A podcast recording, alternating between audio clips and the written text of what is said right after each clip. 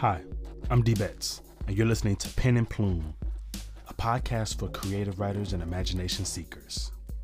Thanks for listening with us today. If you're looking for short stories with a fantasy sci fi twist, you've come to the right place. Make sure to stay connected with us on social media so you can have access to all content Facebook, Pen and Plume, Instagram, Pen, P E N underscore, and underscore Plume. With no further ado, let's go to today's Plume piece Obsidian Inn.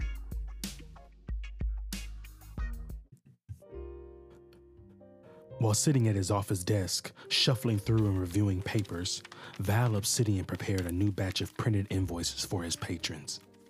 As owner of the infamous Obsidian Inn, he had clientele coming and going at all hours of the night. His eyes darted to and fro from his work into the aegis mirror that showed visions from around the perimeter of his quaint establishment. No need for modern technology when you have an ancient sentient security system. Magic always did the trick in most cases. Although it was the usual busy weekend, Val was waiting for two specific visitors.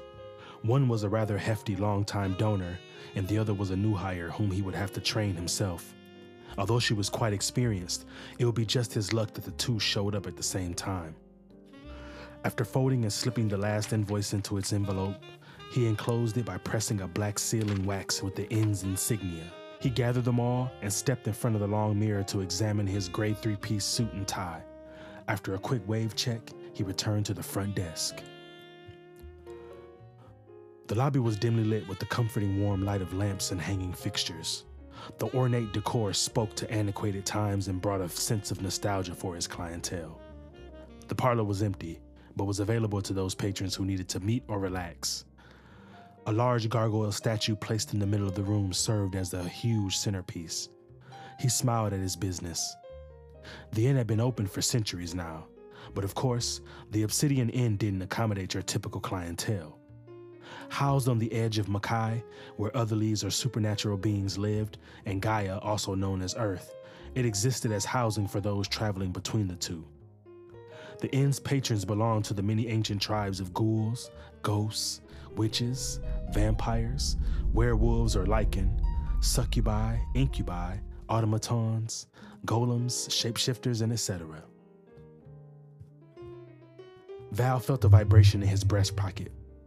Reaching in, he pulled out a small portable Aegis mirror to see a woman approaching from outside. Her scarlet coat reached to the floor and was buttoned to the top, a scarf wrapped around her head. She also carried a tote with her. Waving a hand over the mirror, the door granted her access.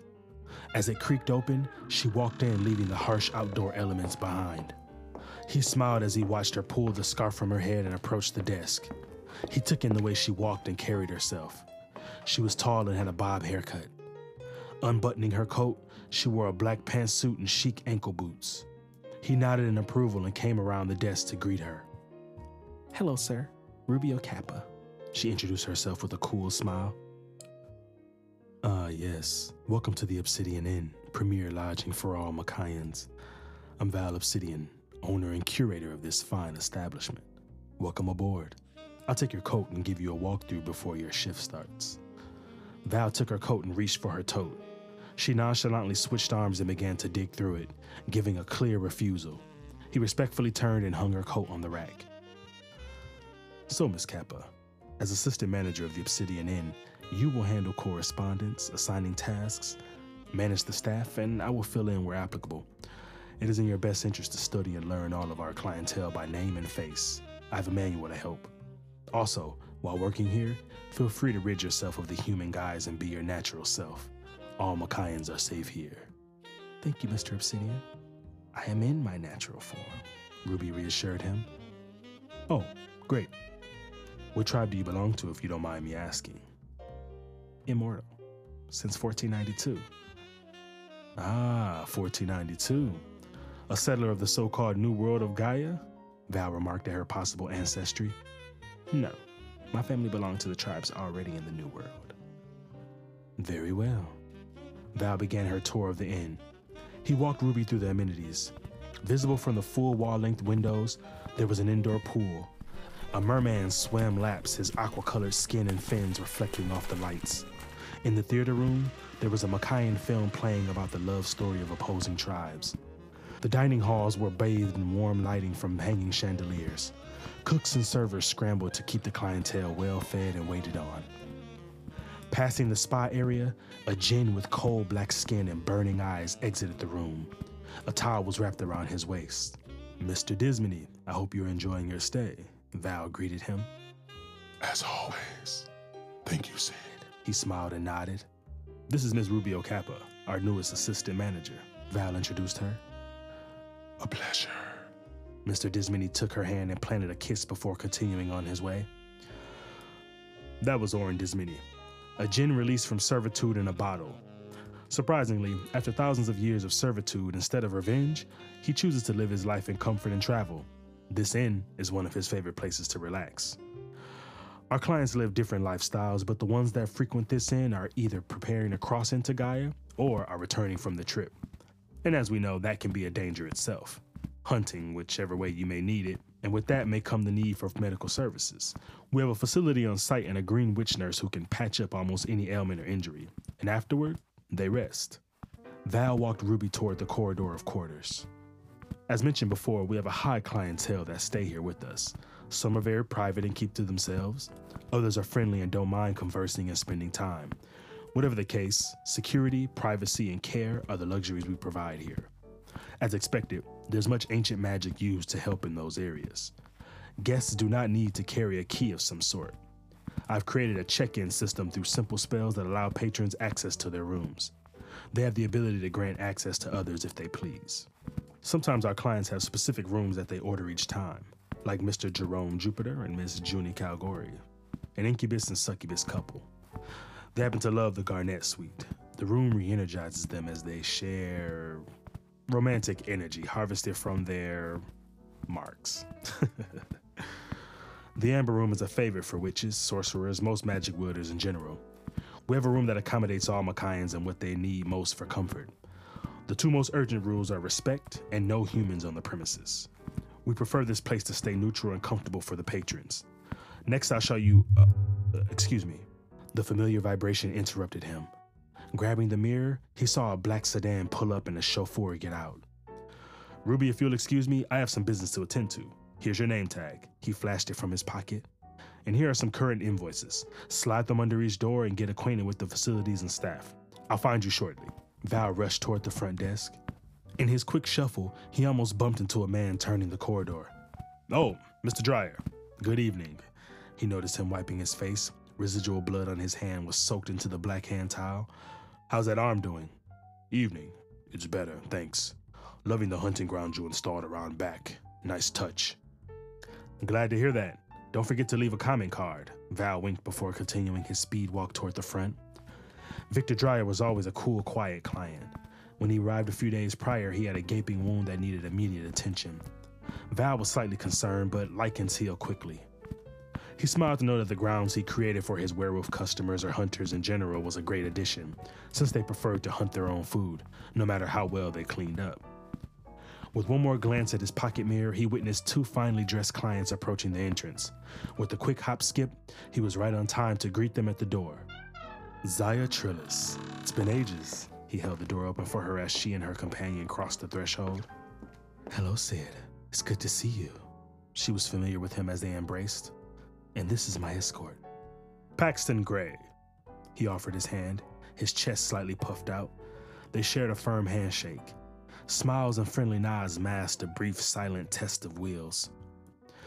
Val Obsidian, and welcome to the Obsidian Inn. I trust your journey has been a pleasant one. He walked them toward the counter, taking both their coats. Val stole glances at her. He was a long-time admirer of hers. A tall female vampire with almond shaped eyes, blood red like garnets. Her mahogany skin was even and smooth. Her long copper locks fell over her shoulders.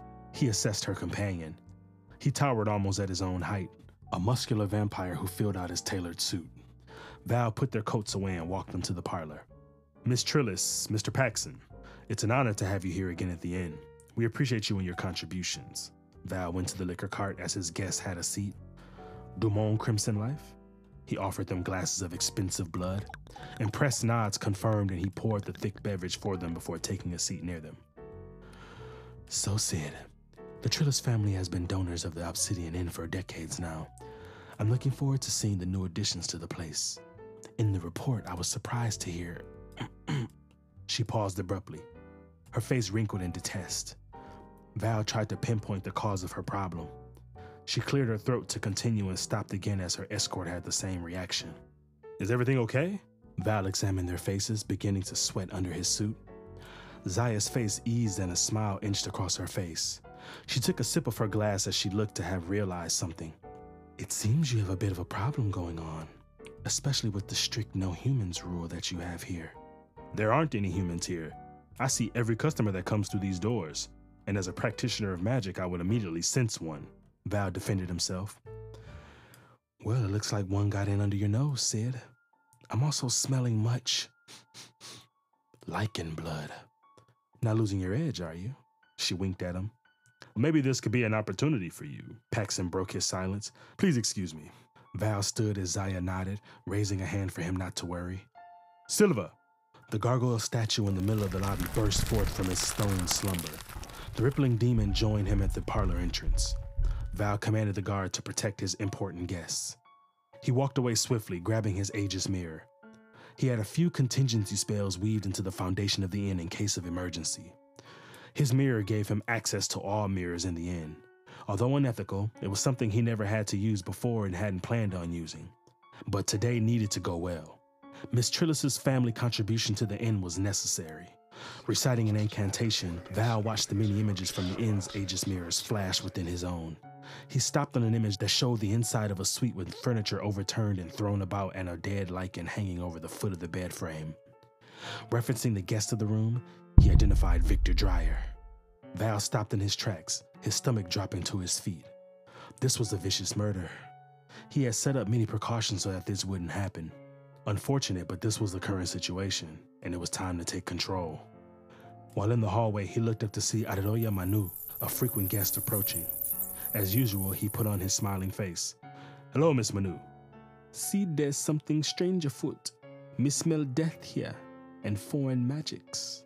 His longtime friend searched his face. I'm on it. Me go and cast some spells for you. The smell is strong back there. She pointed down the corridor. Val nodded and headed toward the disturbance. As he approached, everything was as normal, but the smell of Lycan blood became stronger. He slowly opened the door to the suite. No forced entry. The attack on Victor Dreyer was a savage one.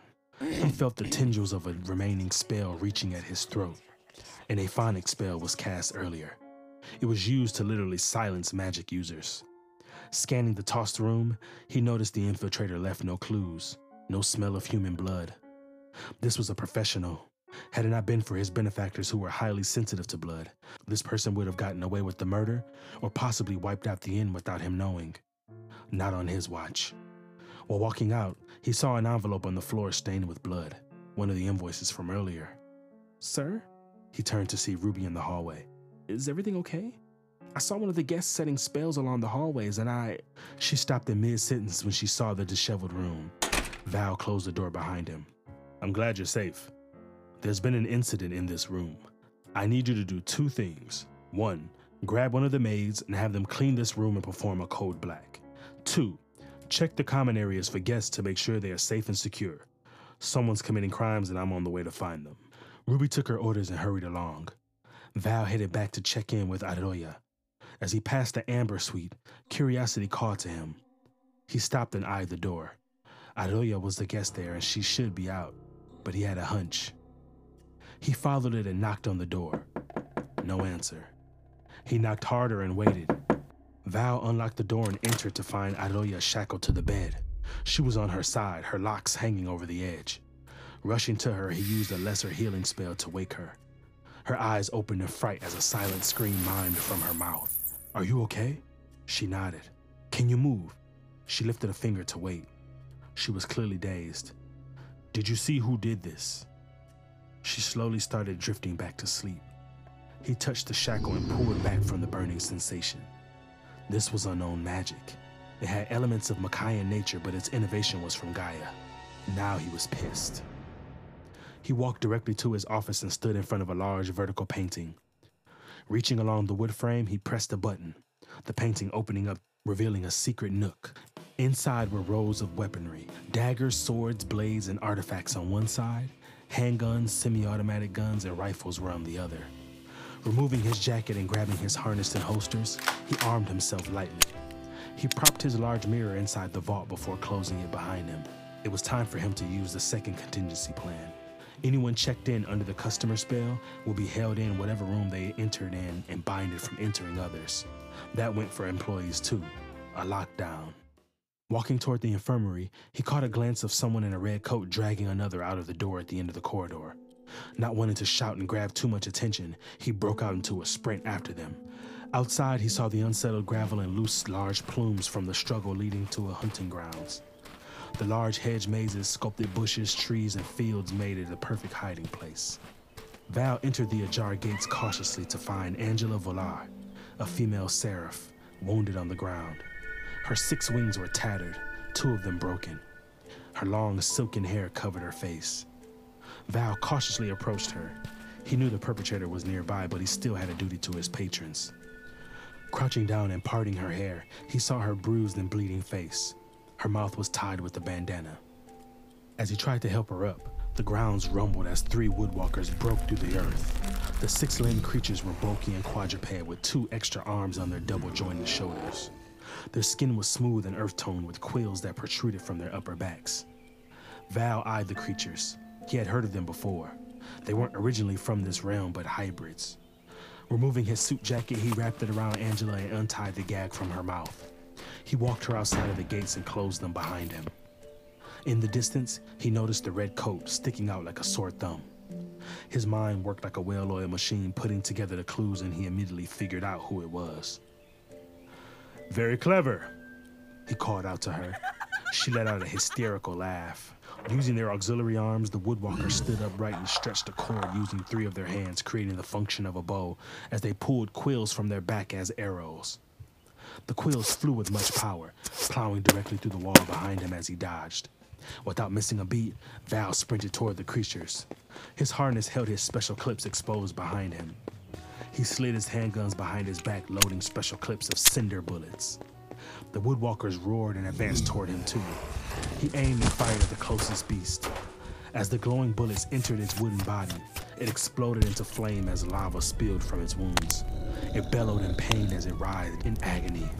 Its brethren leapt into the trees and fired from above. Val rolled as the quills hmm. impacted the ground like nails. He aimed and shot one between the eyes as lava spewed from its eyes, ears, nose, and mouth. Its heavy body fell from the trees. A whistle in the distance called the attention of the remaining woodwalker as it traveled the trees back to its owner. Come on out, Red. How much was the bounty? Val spat into the distance. Another giggle followed, wrapped in gunfire. With great eyesight, Val dodged between the bullets. He didn't care if she was Big Bad Red, X Class Night Huntress. He was a high immortal with many lifetimes of experience, and there was no way a human could best him. He saw the red coat billowing in the air, a distraction. He suddenly reached into his breast pocket and pulled out a sun scythe to meet Red's signature blade in one of his jagged knocks and a flash of sparks. Val stood his ground and stared into her face, the maniacal smile enjoying every bit of the sport. Her face twisted in determination, the greed for the next bounty. She was the greed of humanity personified. Those bloodthirsty eyes, she had seen a million deaths. Big Bad Red was a night huntress who constantly took bounties in Makai. Her eyes struck fear and brought death to so many in the realm, and they craved to see more. He sensed a dark energy in her heart. She was human indeed, but almost as dark in nature as the Makaian. Interesting. Her face twisted into anger. Nobody questions me about my bounty. I believe I have all the right to ask about it since it involves you causing all this mayhem in my place of business. Val forced her back, placing a well placed kick to her torso. Her body rolled as she landed on the balls of her feet, throwing knives at him. he caught them in his forearm and paused to pull them out. So, why Victor Dreyer? He pulled the small knives out. And why now? You couldn't wait until he left? I was just coming to finish the job. If it's worth anything, I'm sorry about the inn and your customers. All collateral damage. You run a nice place. I enjoyed working here for a short time. The pay was nice. she started laughing crazily again. she was mad. Literally a human warmonger. That's why she was able to mask her humanity so well. Hating to be mocked, Val reached into his front vest pocket to pull out a Winchester 1887 lever action shotgun. Her eyes widened in surprise, but quickly ushered in that thrill of the hunt. As he let off round after round, she nearly matched his own speed, dodging and returning fire with the handheld machine gun. The two let off so much ammo that it sounded like a war zone between the two of them. She was an X-class huntress. Although his own Makaian nature kept him one step ahead, she was not far behind. It had been ages since he had to actually defend himself in this way. As the hunting grounds were used almost exactly as he had built them for, they were nearly decimated from the amount of gunfire, explosives, and magic used. He stood, catching his breath as Big Bad Red bled while loading another firearm. Impressive, Mr. Obsidian. she coughed and spat blood. I wouldn't have thought you a high immortal. And that miscalculation may very well be my downfall. To answer your question from earlier, Victor Dreyer was a Lycan who attacked my family. I'm sure you saw what I did to him as he escaped. My granny didn't deserve any of what happened to her. Maybe it was just time, circumstance, or even karma. Doesn't matter. I just came to finish the job, like I said. I also wanted to leave, but since you and your kind insist on standing in my way. She shrugged. Val nodded in understanding, but he felt no remorse for her. Humans had a way of blaming others for their troubles and trampling through everything to get their way. Even though she was the vilest of humanity, she didn't fail to fully live up to their expectations. Val grabbed his scythe again, ready to finish her off. She let forth another whistle from earlier and the remaining woodwalker tackled him from behind. Val wrestled with the burly beast as he hacked and slashed at his thick hide before creating distance between them. He was out of cinder bullets and nothing else he had would be effective. It roared and broke into a sprint toward him. In mid-leap, Silva swooped in, his claws impacting the woodwalker's body as they rolled into a tree, bringing it crashing down. His gargoyle companion handled the beast as Val directed his attention back at Red. She grabbed her signature hunting knife with BB Red etched onto the blade. I'm going to wipe you all out. Val braced himself and relaxed as he noticed tendrils of hair silently looping around her limbs until they tightened. She spat and cursed, restrained as Aroya Manu walked from behind her, her eyes glowing yellow. You dare think you can come here, attack a priestess of Hador, defile me body and wear my beautiful black skin on your disgusting body and get away with it? Her locks writhed like snakes, restraining Red. More woodwalkers appeared to their master's aid. Aroya's tattoos leapt from her exposed back in the form of yellow wolves that ran into the trees, and once making contact with their prey, ignited them into flames. You love Makai so much and love to hunt our people. It's time for you to stay a bit longer. Aroya began to chant as symbols formed in a circle around the two. Red screamed and struggled as fear crept along her face. As the symbols glowed, Red skin began to turn gray where Aroya's hair made contact. A portal opened beneath them. Aroya glanced over her shoulder and waved goodbye to Val before pulling Red underneath with her. Val gathered himself and walked back inside, ready to finally close the deal. Surviving the siege with the inn still standing should be a good parlay for him. High creatures of Makai understood and respected a good battle. Besides, the place could definitely use some repairs.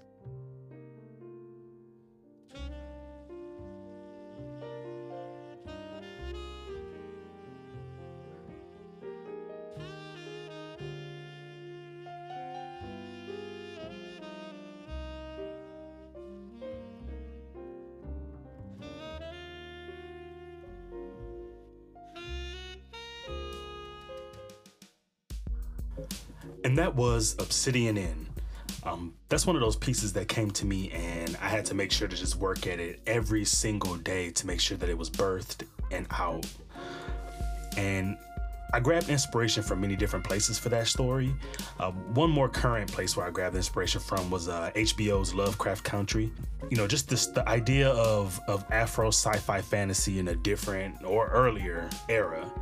Um, I think a lot of times that as creators, when we think of the future, our minds always go straight to hyper technology and flying cars and all these things, but we don't really think much about, you know, magic or having those things exist in a later time. So I feel like they did a great job uh, creating that piece of work. And I wanted to try to play around in that place too. Uh, so one morning I was sitting listening to classic standards, you know, Nancy Wilson, Nat King Cole, Sarah Vaughan, Billie Holiday, John Coltrane, Nina Simone. You catch my drift with the vibe that I was getting. And I immediately pictured a bar scene. Um, there was, you know, warm lights, you know, men dressed in suits, brown suits, the hats, glass of cognac. There was a vintage radio playing the music that I was listening to. And Val Obsidian was born. Also, as I was sitting and thinking of these things, you know, Halloween was two weeks out. And the words all and normal kept coming to mind because, of course, as the traditions go, we as humans, we dress up as quote unquote monsters and ghouls and all these things. But think about it Halloween is an everyday thing for them. And so I was thinking, hmm, how could I capture them in their most comfortable settings, normal? And so the idea of an inn or a hotel came to mind. And I was thinking of exclusivity. And so I don't know if you ever seen the movie Hotel Artemis. Uh, it was a movie done with Jodie Foster. Uh, she was the nurse and innkeeper of a hotel that housed assassins. So you have to have a lot of money to even stay there that night. And so I was thinking of the exclusivity of a place like that. And as I started creating, you know, the names and the personas, that was a fun part for me. I keep a bank of, of character names, so it was good playing around with that. Uh, thinking, you know, what would a witch look like? Oh, okay, what kind of witch? That kind of thing. Um, I tried to make sure to use original names as well. So you may have heard me use the word Lycan a lot. I tried to sprinkle in the definition of werewolf. That's another word, you know, werewolf and Lycan is the same. Also, too, uh, when they met Mr. Dismony, he was a jinn. That's spelled D J I N N. Basically, a jinn is a genie. And so, you know, we all think of the blue genie from Aladdin, but I want to make this one a little more different. You know, black skin, and I played around with his uh, voice too. Remember the voice I used? As always, thank you, Sid. That was a good time. Um, when it came to creating the antagonist for the story, I wanted to use Red Riding Hood. Um, and as you see, you know, her, her name was Ruby Okapa. Ruby's red. Okapa of the cape. You know, she wears that cape over or the hood. Also, her name, BB Red, Big Bad Red. I want to use a different kind of story where she was the bad guy. You saw she was hunting Victor Dreyer, who happened to be a wolf, werewolf, Lycan. And she was there to get vengeance. And all of it was an accident. She didn't mean to have to fight anyone, but that just kind of happened.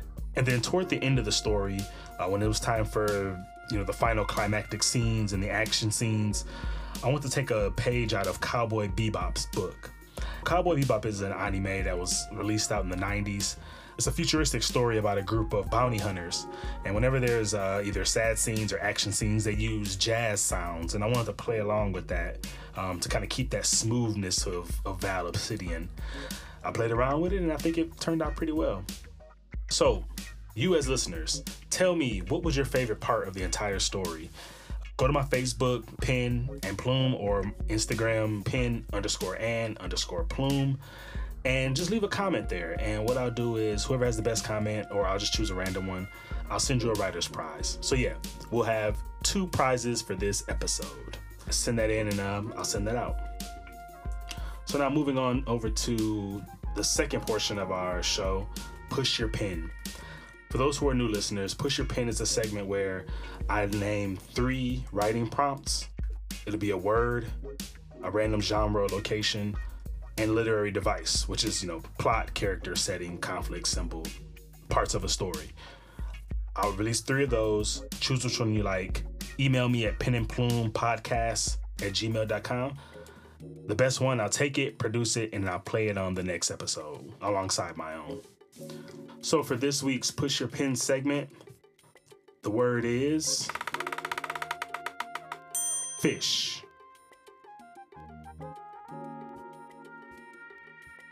Random genre is write about a world with no colors in it. And our literary device will be character. Tell us about the woman performing on the stage. Avoid adverbs. So again, that's fish, write about a world with no colors in it, and character. Tell us about the woman performing on the stage. Avoid using adverbs. Well, okay, that covers this episode seven of Pen and Plume. Thank you for listening. Uh, keep on writing and uh, pick up your pen and make it fancy with your plume. This is D Betts. I'll see you soon.